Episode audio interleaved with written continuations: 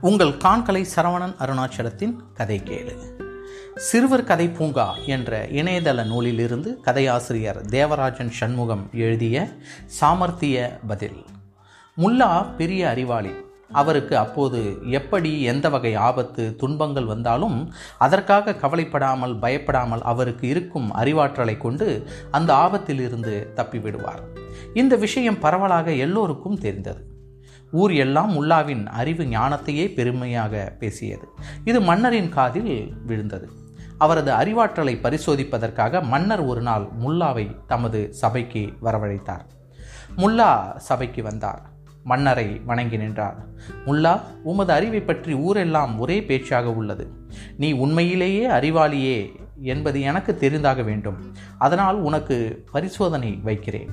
நீங்கள் ஏதேனும் ஒன்றை இந்த சபையில் சொல். நீ சொன்னது உண்மையாக இருந்தால் உனது தலை வெட்டப்படும். நீ சொன்னது பொய்யாக இருந்தால் நீ தூக்கிலிடப்படுவாய் என்றார் மன்னர். மன்னர் இப்படி சொன்னதும் முல்லா அதிர்ந்தார். மன்னர் எப்படியும் நம்மை தண்டிக்க வேண்டும் என்று தீர்மானித்து விட்டார். நாம் உண்மை சொன்னாலும் பொய்யை சொன்னாலும் நமக்கு ஆபத்து தயாராக இருக்கிறது.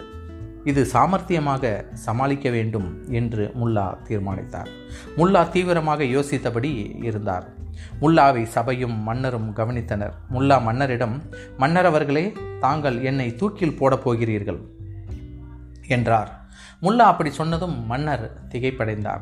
முல்லா சொன்னது உண்மையானால் அவருடைய தலை வெட்டப்பட வேண்டும். தலை வெட்டப்பட்டால் அவர் கூறியது பொய்யாகிவிடும். முல்லா கூறியது பொய் என்று வைத்துக்கொண்டால் முல்லாவை தூக்கில் போட வேண்டும். தூக்கில் போட்டால் அவர் கூறியது உண்மை என்று ஆகிவிடும். உண்மை என்று கருதினால் அவரை தூக்கில் போடாமல் கழுத்தை வெட்ட வேண்டும். இப்படி ஒரு குழப்பத்தை தமது அறிவாற்றலால் தோற்றுவித்து முல்லா மன்னரை திக்குமுக்காட வைத்து விட்டார் மன்னரால் எதுவும் தீர்ப்பு கூற முடியவில்லை.